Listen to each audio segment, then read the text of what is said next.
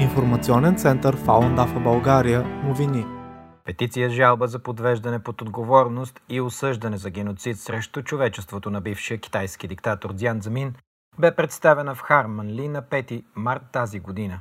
Петицията е част от международната инициатива за осъждането на Дзян, която стартира в средата на миналата година и до сега е събрала над милион подписа само в Азия – Общо 190 души се подписаха в петицията и така станаха инициатори за започване на разследване на престъпленията срещу бившия комунистически диктатор.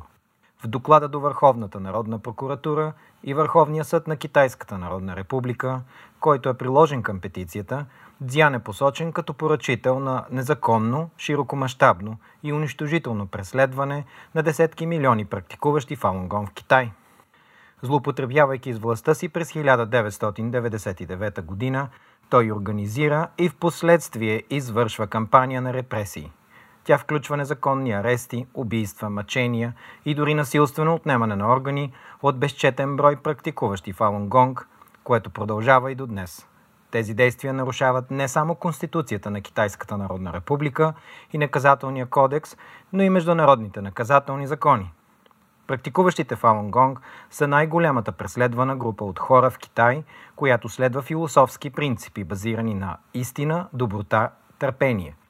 През 1999 година Дзян еднолично започва кампания на репресии и преследване с цел унищожаване на практиката, тъй като последователите и по това време са почти два пъти повече от броя на членовете на Китайската комунистическа партия. Това предизвиква зависта и страха на диктатора за властта му. Много хора бяха изненадани след като научаваха за преследването в Китай. Други се интересуваха повече от практиката и ефектите и върху тялото и съзнанието на практикуващите я. Фалундафа е практика, известна и с името Фалунгонг. Това е система от Буда школата за едновременно усъвършенстване на съзнанието и тялото. Включва пет медитативни упражнения, които подобряват тонуса и здравето и философия за повишаване нравствеността и духовната същност.